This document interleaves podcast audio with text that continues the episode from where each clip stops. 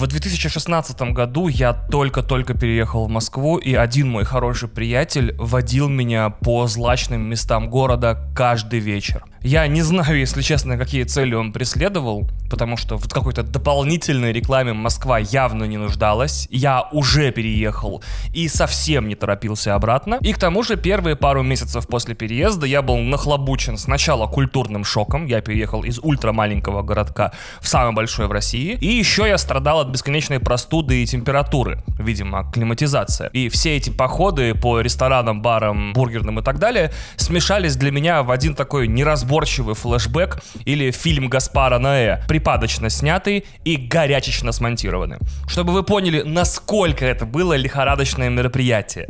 В некоторые места, куда мы ходили с этим приятелем, я потом попадал годы спустя и вслух говорил, а, так это место мне не приснилось, к удивлению и Кристины, и своих спутников, и официантов. И вот во время этого тура по местам боевой славы в конце 16 года наш путь, меня и моего коллеги, привел нас в легендарный коктейль-бар «Нур» на Тверской. И вот мы, как нищие дети, в зале игровых автоматов, что-то бесцельно покрутились, похлопали туда-сюда клювами, потупили и собрались уходить, как вдруг увидели за баром Навального. Я тогда уже имел шикарную привычку гуглить имя, отчество перед тем, как обратиться к серьезным и уважаемым людям. Привычка со временем оказалась в Москве совершенно лишняя. Во-первых, у меня из-за того самого культурного шока и постоянной простуды были очень сильно сбиты прицелы серьезных и уважаемых людей. Вплоть до того, что однажды я обратился к рэперу СТ как к Александру Степановичу. Было и такое в моей жизни. Но лишняя эта привычка была и потому, что, как оказалось потом, вся Москва оперирует на first name basis, то есть только по именам. И больше всего в мире, как оказалось, боится бедности и обращения на «вы». А я воспитанный мальчик севера, внук учительницы и врача, выросший в семье инженеров, с детства выдрочены на «спасибо, пожалуйста, добрый вечер, имена, отчество» и так далее. Так что пришлось переучиваться, но, кстати, эта операция успехом не увенчалась. Все шесть лет моей жизни в Москве, до самого отъезда в 22 году я продолжал выкать. В общем, я подошел к Алексею Анатольевичу и попросил сняться вместе на телефон. Попросил сделать селфи. И он, не моргнув глазом, согласился. На его лице не было ни тени сомнений. Мы быстро сфоткались, и мы с приятелем выбежали на улицу сразу же, как шкодливые дети, и такие «О, нифига себе!» Потом приятель по дороге домой сказал мне, что мы оба в таком специфическом месте работаем, что селфи скорее всего, придется удалить. И я помню, я сказал, ага, сейчас, конечно, типа, работ в Москве много, а Навальный один. Как видите, просто проведя меньше полуминуты рядом с ним, я уже наполнился духом бунта и сопротивления навязанным авторитетом. Селфи я, кстати, со временем удалил, но по каким-то другим причинам. Навальный стал фигурой, которая, на мой взгляд, только теряла блеск от фоточек. Типа вот это, вот эту всю красоту, вот эту личность можно сфотографировать ограниченное количество раз, и я не чувствую, что мое фото и, и, из, из, из того ряда раз, когда можно. Это трудно объяснить. Навальный странно выглядел рядом со мной, потому что как будто был уже символом за пределами квадратных фотокарточек в социальных сетях. Может быть, моя заниженная самооценка сыграла роль. Типа, ну зачем Навальному иметь в интернете фото со мной? А может быть, сыграла завышенная. Мне не нужны селфи с популярными людьми, чтобы как-то себя легитимизировать в чужих глазах. Но вот, тем не менее, мы и подошли к ключевой точке этого подкаста. Восемь лет спустя, после описанных событий, работ в Москве все еще много, а Навального больше нет. Мне часто говорят, что хорошие выпуски у этого подкаста получаются только когда мне плохо или случилось что-то ужасное. Так что это Иван Тлачев — и это, хочется надеяться, последний хороший, я бы даже сказал, охуенный, потому что соблюдены оба условия, выпуск подкаста «Один дома».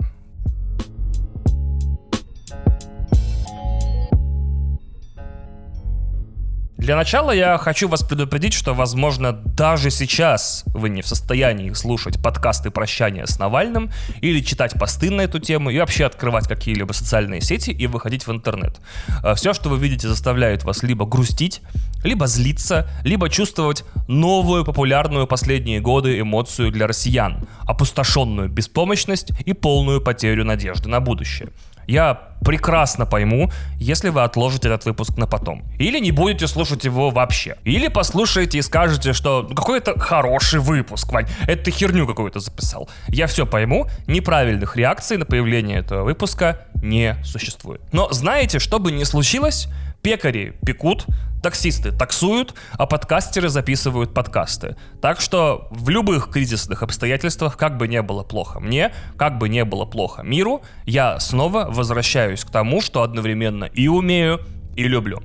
То есть в каком-то смысле, как и всегда, как и в лучшие моменты существования подкаста «Один дома», я этот подкаст записываю, чтобы выговориться, а не чтобы быть кем-то услышанным. Возможно, в этом и есть секрет хороших выпусков любого подкаста. Прежде всего, Навальный был для меня символом того, что страшная и ужасная система, состоящая только из острых зубов и острых когтей, созданная исключительно для подавления любой воли, вполне может сточить все свои острые зубы и острые когти об одного единственного человека. Он был как будто исключением из всех правил одновременно. В политической системе, где единственный существующий карьерный трамплин — это безусловная лояльность, он прямо называл президента вором, а его правую руку жалким, а всех остальных приспешников жуликами в политической системе, где главное требование ко всем фигурам не быть красивее президента, все эти одновременно смешные и страшные дядьки по сравнению с Навальным выглядели забавно. Он такой двухметровый блондин с серыми глазами, красивый и улыбчивый, а они какие-то, значит, гоблина-орки, э, которые боятся произносить его имя вслух. Он выдвигался на выборы и вызывал истерику. Его пробовали отравить, он опозорил всю разведку, навсегда развеяв миф о супер всемогущих спецслужбах супердержавы и показав, как они выглядят на самом деле. Несколько человек, которые мало того, что не умеют э, работать, не умеют разговаривать и, скорее всего, вообще ничего не умеют. Он возвращается в страну, в которой ему не рады, и в ответ система начинает делать то, что умеет хуже всего. Импровизировать, крутить самолеты над городом, менять аэропорты и так далее. Его сажают в тюрьму в самую дальнюю дыру, которую только смогли найти, а оттуда он пишет смешные и проникновенные посты и так или иначе продолжает сопротивляться. Именно поэтому я так удивлен его убийству. Я не разбираюсь в миллионе вещей, это правда. Я правда, действительно не разбираюсь в вещей, и этих вещей можно насобирать миллион. И особенно, как мне кажется, я не разбираюсь в руководстве автократиями. Но, тем не менее, я выскажу как подкастер свое ценное мнение, что мне казалось какими-то прописными истинами, какими-то базовыми вещами, какой-то, знаете, автократией 101, первым уроком на серии лекций по автократии, что если у тебя в стране нарисовалось то или иное оппозиционное движение, то есть какие-то люди организованно или настолько организованно, насколько это возможно, сопротивляются твоей власти, то можно делать все, что угодно. Спектр доступных вариантов практически безграничен. Можно выдвигать глупые и надуманные и абсолютно беспочвенные обвинения против каждого из них, потому что запомнятся именно обвинения, в отличие от опровержений. Всех их можно обвинять в произвольных вещах, просто открывая любой уголовный кодекс, тыкая, значит, страницу, э, тыкая статью и называя ее вслух. Никто не будет разбираться в том, правда это или нет. Опровержения в газетах и на сайтах читают в десятки, если не в сотни раз меньше, чем, собственно, то, что было заявлено изначально. Можно, вот я э, Гуриева уже два года, прости господи, слушаю, можно кооптировать их в систему. Можно кооптировать их в систему всерьез, принимая на руководящие должности и показывая, вот, ты боролся с системой, давай теперь вот как бы поборись с системой изнутри системы, давай. Вот если ты лучше всех знаешь, как надо, начни начни с маленького поста, покажи нам. Или можно кооптировать, как вот издевательски, да, понарошку кооптировать, давать им какие-то должности, чтобы перессорить их э, между собой, всю твою оппозицию, из-за подозрений в предательстве. И еще наверняка есть миллиард возможностей. Но ни в коем случае и ни при каких обстоятельствах никаким движением нельзя давать мучеников. Наоборот, даже в тюрьме в самой-самой дальней тюрьме, не знаю, на Луне, на Марсе, в другой реальности, в параллельной.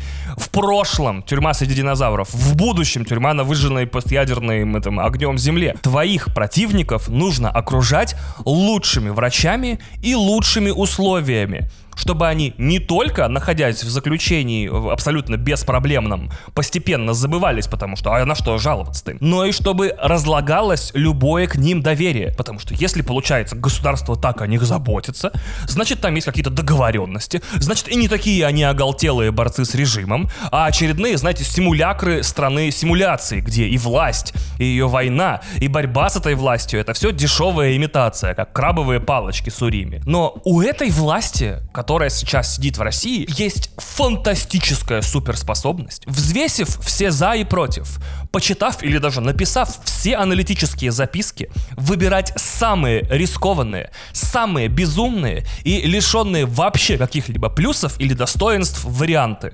Это как супергерой человек-неудачник, человек хуепутало, я не могу подобрать другие слова, простите. Типа, эй, 2020 год на дворе, все продвинутые страны стали на перепутье. Что нам выбрать в связи со сложившейся э, ситуацией. У нас ковид, у нас пандемия. Что мы будем спасать в первую очередь? Экономику, потому что целые сектора могут погибнуть, мы не знаем, сколько это продлится, или жизни людей, потому что граждане все-таки платят нам деньги за то, что мы о них беспокоились. Давайте выберем, типа, мы занимаемся спасением этого или этого. Россия, be like, а как насчет нахрен оба приговорить и экономику уронить и получить миллион избыточной смертности за год? Как вам такая классная идея? Или, типа, слушайте, у нас, скорее всего, скоро выборы, мы, конечно, сами каждые 6 лет поражены этому факту, когда-то 4 года, сейчас 6 лет, но нам нужно чуть-чуть, вот реально чуть-чуть подкинуть дров э, в костер угасающего рейтинга президента, который, ну, лично нам на основе каких-то данных кажется со временем не становится более популярным. Знаете, как в капитализме, типа у корпорации должен быть бесконечный прогнозируемый рост, так вот наш а, инкумбент э, его не показывает. Что мы можем сделать, чтобы с этой проблемой справиться? Такой, знаете, легкий, легкий буст популярности. И из всех вариантов Россия be like выбирает напасть на соседей. Типа этот вариант решит все проблемы. То есть рейтинг президента, экономика, э, жизни людей и населения страны, все поднимется, мы придумали идеальное решение. Типа, у нас мало людей, 2000-2004 года рождения и до этого периода. И после там небольшая такая ямка, я бы сказал бы бездна демографическая. Как насчет вот это уязвимое число людей, их очень мало, так уж сложились обстоятельства, мы ничего не можем поделать, мы не можем исправить прошлое, мы можем исправлять будущее.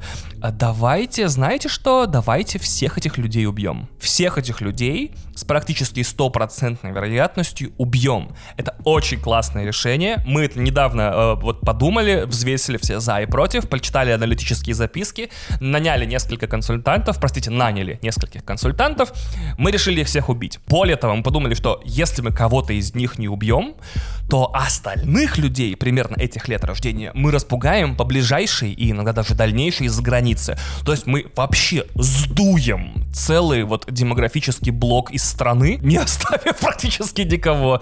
А, а еще, смотрите, что если мы сделаем так, чтобы из страны ушли все компании? Ну типа, ну, вот, назови компанию. Вот, да, Икея уйдет. Эй, вот ты назови компанию. Coca-Cola уйдет. Что если все компании уйдут и или перестанут с нами как-то оперировать, потому что круче бедных или мертвых, или уехавших людей только безработные будут. Вот если все компании уйдут, к, к мертвым, уехавшим и бедным добавятся еще безработные. А, или вот это вот э, решение тоже у меня было на карандаше очень долго. А мы не рассчитали воевать в 2024 году на основе доктрин 50-х, 60-х не так просто. Мы не знали, что существуют летающие машины маленькие. Мы э, впервые их увидели, мы такие, чё? Поэтому мы подумали, что, ну, у нас мало людей, мы же э, кого-то убили, кого-то распугали, а кто-то бедный, а кто-то умер, а кто-то без работы. Давайте, а, это вообще безумная идея, мы все взвесили, мы почитали все аналитические записки, мы написали еще больше, чем почитали, поэтому мы возьмем людей из тюрем Как вам такая идея? И мы получим слой людей, которые были за одну жизнь трижды нахлобучены обстоятельствами. То есть мы очень сильно изучили вопрос. Аналитическая группа работала 13 секунд над тем, чтобы э, все обдумать. Поэтому мы подумали, что круче мертвых, бедных, безработных и уехавших это очень особый класс людей, которые полны безумия, потому что видели за одну жизнь и смерть, и тюрьму, и войну. И нам кажется, что этот слой нужно создать и сделать его доминирующим в стране, то есть дать им все возможные привилегии, потому что в стране явно наступят когда-нибудь, почему-нибудь, сложные времена, и кто-то должен насытить их интересными заголовками, типа вернувшийся с войны, э, э, не знаю, убийца, рецидивист, вырезал 80 человек и застрелился, чтобы, ну знаешь, открываешь новости, а там вот такие вещи, и ты такой, о, прикольно, поэтому мы думаем, что это классная идея. Так вот, какие ноги у этого государства, на чем оно стоит, если оно может столько раз их само себе прострелить и продолжать куда-то ковылять. Куда ковыляет эта страна на простреленных за последние 4 года столько раз ногах, мне непонятно. Я подозреваю, что в ад, пожалуйста, купите себе шлемы и защитное оборудование. Мне кажется, что интересные вещи только начинаются. Еще одна вещь, о которой я неоднократно хотел поговорить, это в России царит некрокульт. В центре столицы, в самом центре столицы, одним из главных, скажем так, развлечений для приехавших и уж совсем э, москвичей-бездельников является труп. Приходите посмотреть на труп. У нас лежит труп. Мы сто лет вы же не понимаете, Ленин умер в 1924 году. Мы факин сто лет э, следим, чтобы он не сгнил, приходите на него позырить, потому что, естественно, самый кайф, который может быть в стране, это зырить на труп. И недавняя новость, что от проведения голой вечеринки владелец клуба, в котором она была проведена, откупается от православной церкви мощами. Чтобы вы поняли, это, мне кажется, одна из самых безумных страниц истории Новой России. То есть есть танк застрял в воротах цирка, а есть... А, здравствуйте, а, простите, что собрали в одном частном месте на закрытую вечеринку по приглашениям молодых и талантливых людей, которые в этой стране еще остались. Простите, что собрали, ну, практически в каком-то смысле языческий праздник любви, потомства и урожая. Вот вам труп э, в качестве извинений. Сорокин бы офигел. Даже у меня фантазия разыгрывается. Типа, представляете, если в будущем валютой э, России станут фрагменты трупов героев страны?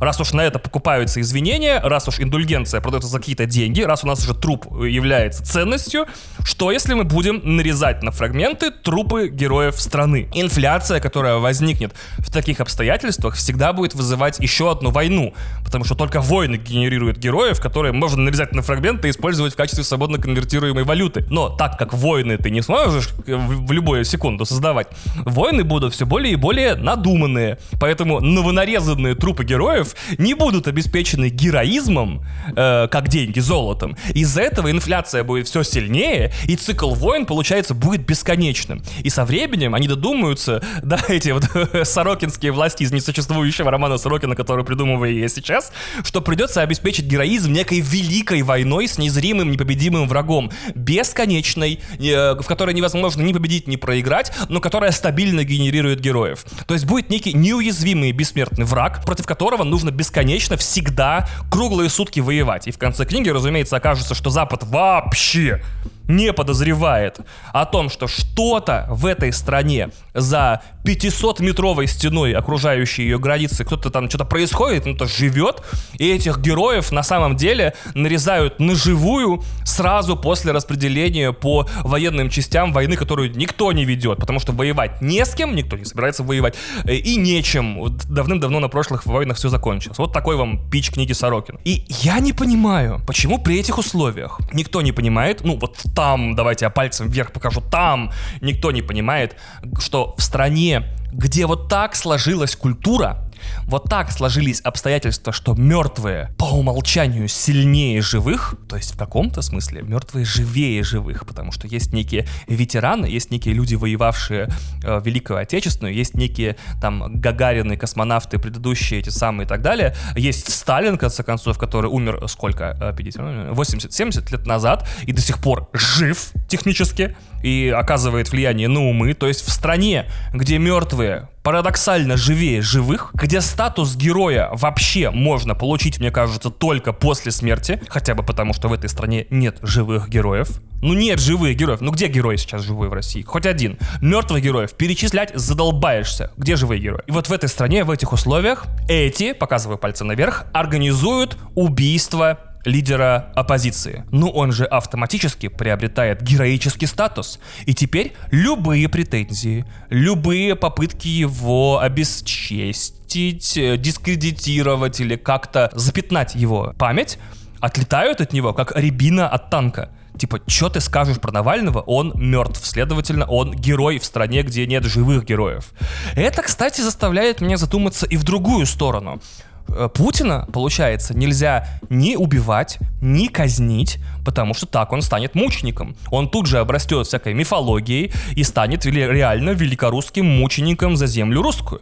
Надо превратить его существование в ад, наверное, как-то расчеловечить, а еще лучше э, его дискредитировать, уличить его в связях с тем же самым Западом, против которого он так сражается, столкнуть слова с его действиями, показать, что вот человек, за которым так или иначе кто-то по своей воле или не по своей воле шел, на самом деле всех обманул, и он плохой. То есть, не знаю, какие обвинения в педофилии, в конце концов, которые постоянно гуляют по задворкам темного интернета, чтобы как-то всплыли, и мы такие, оу, щиш. Хотя напомню, что в России очень очень сложные отношения, например, с, с творчеством и биографией Майкла Джексона, поэтому в России обвинения в педофилии, наоборот, подогревают популярность человека. Ну, музыка-то хорошая! Такой, а Путин целовал детей в живот иногда в приватной обстановке. Да, но президент-то хороший, так что я сомневаюсь, что мы чего-то этим добьемся.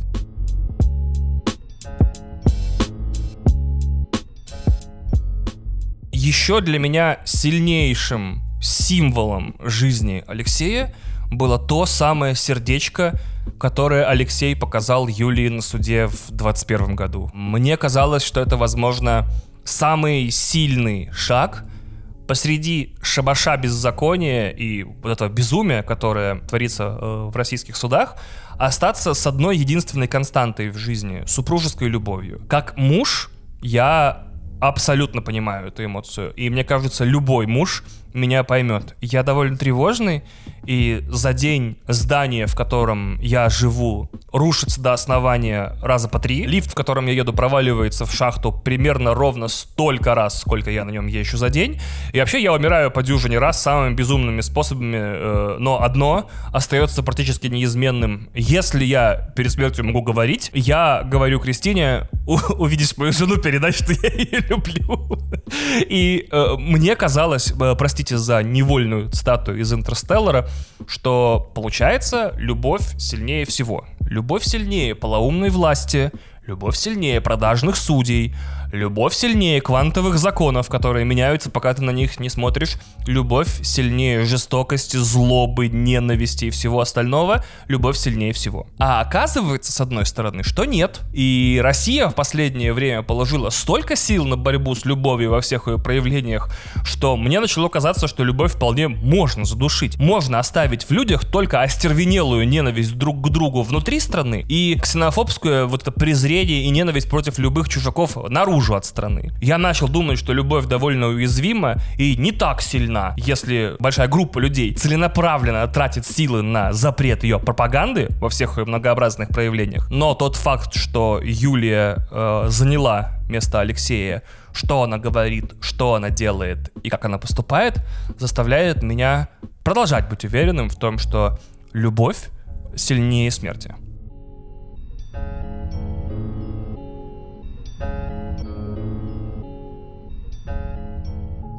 Я не знаю, опять же, насколько я уполномочен давать какие-то советы в сложившихся обстоятельствах кому-то, но я попробую. Вроде как мы по обе стороны микрофона здесь с вами взрослые люди, поэтому, разумеется, вашей опцией остается эти советы не слушать или к ним не прислушиваться. Во-первых, я хочу напомнить всем, что все горюют по-разному. Иногда радость — это тоже реакция на горе. Иногда горе — это тоже реакция на горе. Практически все, что вы можете себе представить, нормальная реакция на горе. Видите, я в 10 раз чаще в этом выпуске отвлекаюсь на какие-то отступления, чем обычно, потому что раз за разом повторять банальности, которые и вы, и я уже слышали десятки раз в других местах, у меня нет сил. Даже в горе я хотел бы остаться оригинальным. Второй совет, который я хотел бы дать, не выходите в интернет, пожалуйста. У меня последнее время ощущение, что интернет это такая карусель с крюками, трудно представить визуальный образ, но вы справитесь, которая цепляет любого прохожего и засасывает в себя, и мы на ней потом крутимся часами без какого-то прогресса внешнего, то есть за пределами карусели, или внутреннего, для нас самих, которых в эту карусель засоса... засос... засосало. Чтобы объяснить на более понятном примере, после часа в Твиттере у меня все время ощущение, что лучше не стал не я, ни мир вокруг меня. Я недавно читал, что программисты на Reddit публикуют свои вопросы, когда не понимают, как и что и где программировать, а потом под другим аккаунтом пишут тупой и неправильный ответ. Потому что вот прямо помогать люди вообще по природе, оказывается, не всегда любят, а вот поправлять неправых любят очень сильно.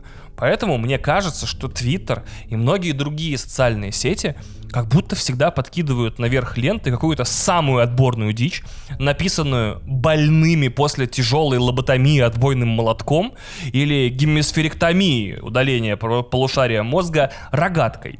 Ты просто не можешь сопротивляться естественному желанию называть дегенератов дегенератами и с первой же секунды после открытия приложения уже застреваешь в каком-то тупом и бессмысленном диалоге на тупую и бессмысленную тему с тупыми и бессмысленными бессмысленными участниками.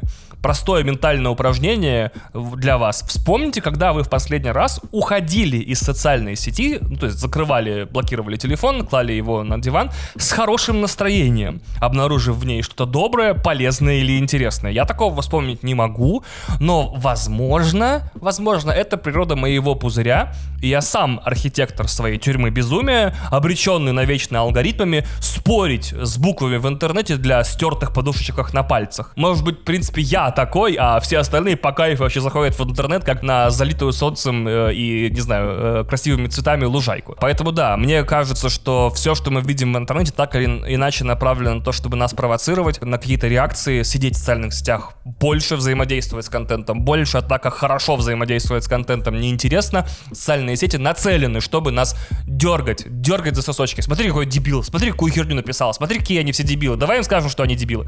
Поэтому мне кажется, что особенно в такое время, когда мы все болезненно переживаем какие-то события или э, какие-то потери, в интернете становится в два раза больше дебилов, которые считают, что они обязаны высказать свое, не знаю, сомнение в том, что, например, Юлия вот прям вот прям вот вообще не могла приехать на похороны. Прям, прям вот она, она прям, она прям вот вообще не могла, да? Когда ты это читаешь, тебе хочется либо разбить телефон, либо лицо, либо написать гадость какую-то. И мне кажется, что интернет делает это специально, поэтому я бы во времена кризисов просто уходил бы в цифровой детокс надолго. Этому нас, по идее, научил и коронавирус, когда все с ума сошли, и война, когда все с ума сошли, и сейчас тоже очередной момент, когда может, нужно действительно почитать бумажные книги и потрогать траву. Третий совет – занимайтесь собой.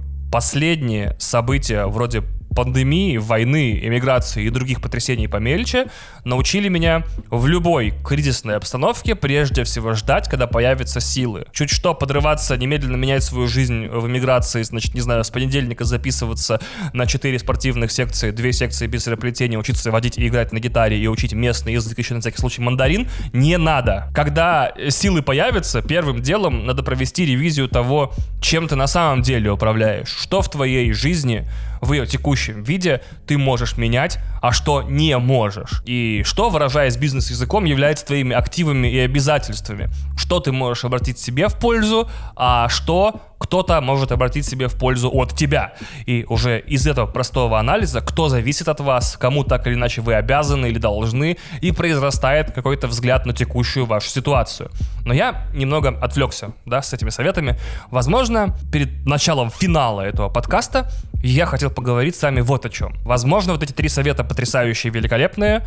Э, есть четвертый, он самый важный. Все мы, так или иначе, быстро или медленно, сознательно или нет, должны начать растить своего внутреннего Навального. Для меня, и я могу спорить для многих, Алексей был символом надежды, символом какого-то светлого будущего, того, что рано или поздно мир вокруг нас, который принадлежит нам, будет выглядеть именно так, как мы о нем мечтаем, да, наверное, так, что мы молодые, амбициозные, добрые, гу- гуманные, э, сочувствующие и все остальное, унаследуем эту страну, а не они, старые злые суки и твари. Так вот, нам всем нужно начать выращивать внутри себя внутреннего Навального. Это не так сложно, как кажется.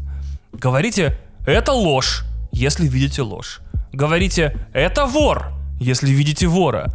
Улыбайтесь и выглядите неуязвимым. Не берите на себя слишком много сразу. Начните, например, с базовых вещей, перестаньте врать, к примеру, себе и близким.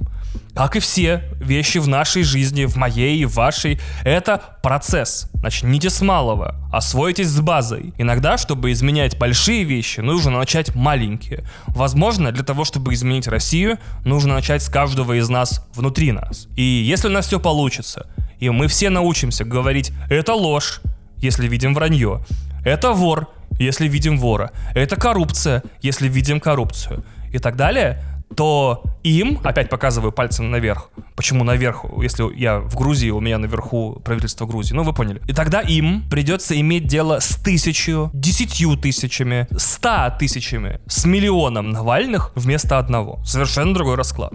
Дам пример из поп-культуры, потому что я иначе не умею примеры приводить, простите. Я практически уверен, что Бэтмен мешает Готэму расти. То есть, если когда-нибудь ко мне придет Warner Brothers или DC и скажет, Ваня, мы тебя вообще впервые видим, но вот тебе возможность пичнуть нам концептуальную историю про Бэтмена. Не обязательно, где он бегает и со всеми дерется, мы готовы на артхаусные инди-эксперименты. Я такой, смотрите, Бэтмен — это антивирусный препарат для города, в котором он живет. Это а- а- антибиотик широкого спектра. И своими действиями он не дает городу отрастить свою собственную иммунную систему. Как Готэм научится сражаться со злом, если в городе есть для этого единственный механизм?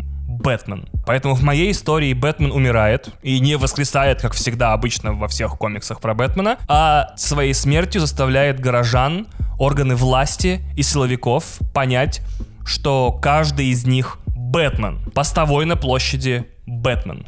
Детектив Бэтмен. Врач Бэтмен. Пожарный Мэр. Учительница младших классов Бэтмен. Водитель такси, мать троих детей. Семья иммигрантов с маленьким собственным магазином Бэтмен. Мальчик, провожающий девочку в школу Бэтмен. Торговец хот-догами на стадионе Бэтмен.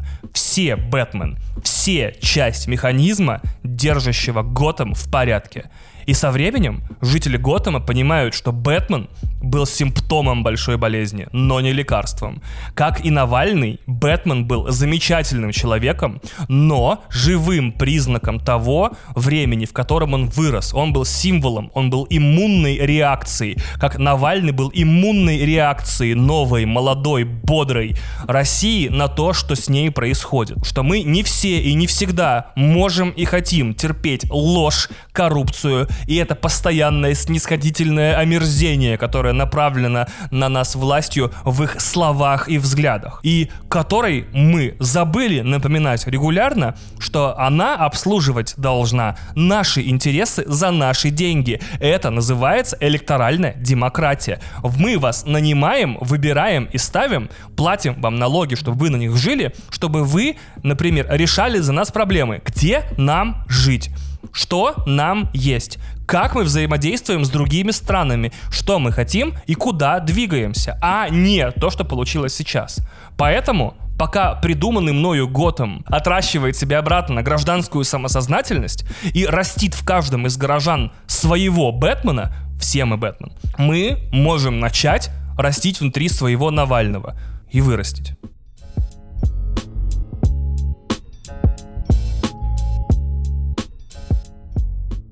Тем не менее, я в финале хотел бы немного поговорить о защитных механизмах, с которыми я столкнулся в людях за последнюю неделю. Опять же, без осуждения, без каких-то оценочных высказываний, хотя я не знаю, получится ли, но я очень попробую. Одна из самых популярных фраз, которые я слышал от нескольких людей сразу, довольно большого количества, в том числе э, вербально, то есть словами и на письме, и в социальных сетях, я с ним попрощался еще три года назад, когда он в тюрьму сел. Мне все было понятно еще тогда. Реакции на остальные события были абсолютно такие же, когда Юлия взяла на себя роль нового символа оппозиции в России и лидера оппозиции в России, гласного или негласного. Да все понятно было, куда бы она делась, что тут делать еще. Во-первых, мне не нравится... Бляха, хотел без оценочных суждений, недолго я продержался. Мне не нравится, что цинизм и фатализм стали главной броней моих соотечественников. Им все было понятно,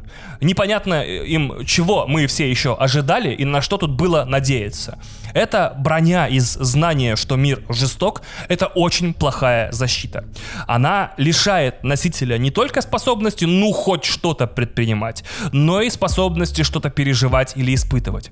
То есть ходит человек, который ничему не удивляется, потому что он все события предвидел заранее, ему было все понятно. Он ни от чего не расстраивается и ничего не делает, потому что все ему всегда было понятно заранее. Причем понятно ему становится как бы с нарушением пространственно-временного континуума всегда замечали, таким людям становится абсолютно ясно, понятно и предсказуемо все развитие событий наперед, сразу после того, как все уже случилось. То есть, э, как только все случилось, им становится в принципе все ясно, понятно и предсказуемо. Я назову это синдромом тупорылой ретроактивной Кассандры, такой пророчицы, которая такая... Э, а, да, я это предвидела, кстати, я точно, я это знаю, просто забыла сказать. Да, было такое, да, вот э, Дельфи, э, Дельфи взяли, да, взяли, взяли, блин, я хотел сказать, что собирались взять, просто что-то из головы вылетело, очень много, не знаю, опиума, курица тут в храме, я не могу. Еще я нахожу забавным, как всем все было понятно. Вот это все было понятно, оно всегда для меня так странно звучит. Типа, россиянина невозможно подловить удивить или застать врасплох, потому что в голове у него наученная, э, воспитанная жизнью в России эвристическая предиктивная нейросеть, которая всегда простраивает наперед паутину из самых печальных исходов. Он всегда живет в катастрофическом мышлении, предугадывая все плохое, что может случиться круглые сутки. Но если взять события последних лет в России, а то и десятилетий, это превращается в довольно комическую вещь. Все было понятно. Чего вы еще ожидали? Происходит только в стране, в которой ничего не понятно и никто ничего не ожидал. Дам пример. На комедийном новостном сайте Onion, это что-то вроде американской ИА Панорама, есть печальный внутренний мем. В день э, особо крупного шутинга э, в США, который добирается до новостей, они каждый раз публикуют новость с одним и тем же заголовком. Он звучит как «Этого невозможно избежать», заявляет единственная нация, с которой это происходит. Сайт существует больше 20 лет, поэтому количество публикаций на нем с этим заголовком невозможно себе даже представить. То же самое, мне кажется, и с Россией. Все было понятно наперед, восклицает нация, наиболее часто заставаемая врасплох. Так и получается, да, что россияне самые бдительные, самые подготовленные к любым злоключениям судьбы наперед, раз за разом обнаруживают себя посреди аннексий, санкций, войн, экономических кризисов, политических кризисов и всего такого. Мы бдительны и готовы ко всему, кто же знал, что оно реально будет происходить, называется. Наверное, дело в готовности к бедам, но не желанию что-то делать, чтобы их предупредить. Я раз за разом вспоминаю, как Шульман говорит о том, регулярно эту мысль повторяю, что у России на самом деле довольно много общего с Канадой, Финляндией, Норвегией и Швецией. И я себе представляю каждый раз, что жители этих четырех стран, по моим каким-то представлениям о них, вообще ни к чему не готовы. Им вообще ничего наперед непонятно. У них нет этого отдела мозга, который занимается катастрофическим прогнозированием. Типа у них нет отдела мозга, который каждую ночь напоминает им, что завтра может случиться все, что угодно.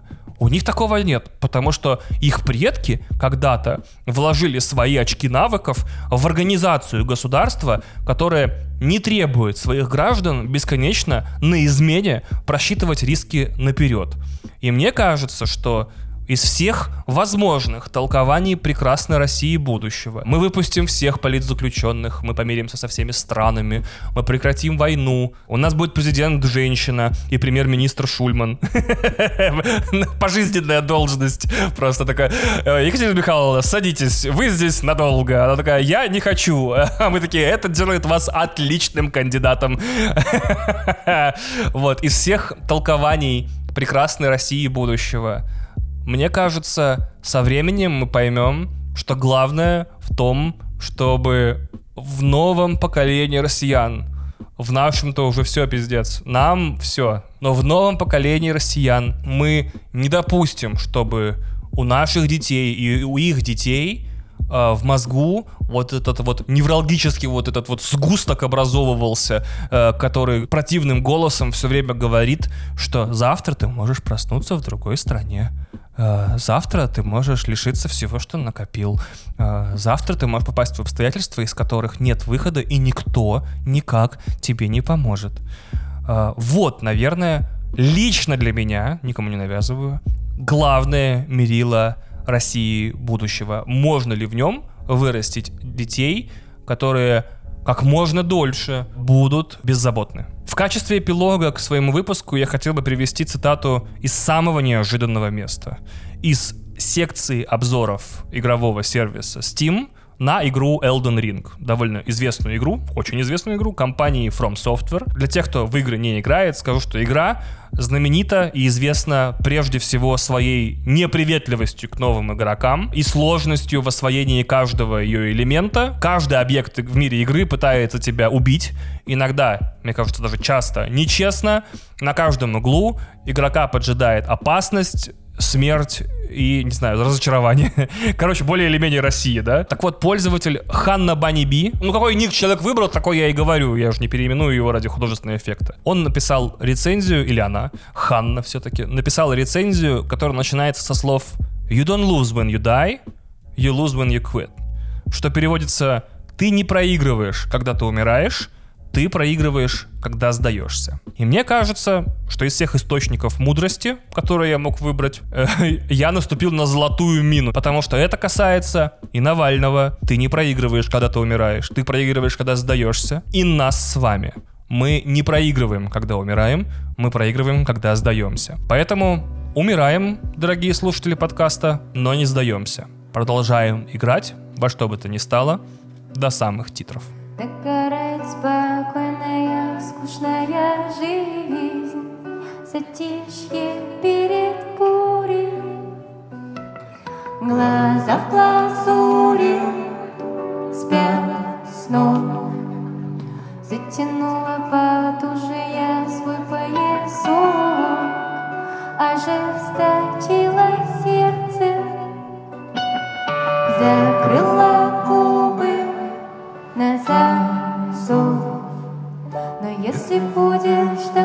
стоять, Я не смогу нормально дышать. Этот свет из окна Над лбом волос волна. Если будешь так ясно глядеть, Я, наверное, могу умереть, умереть от огня. Уходи, оставь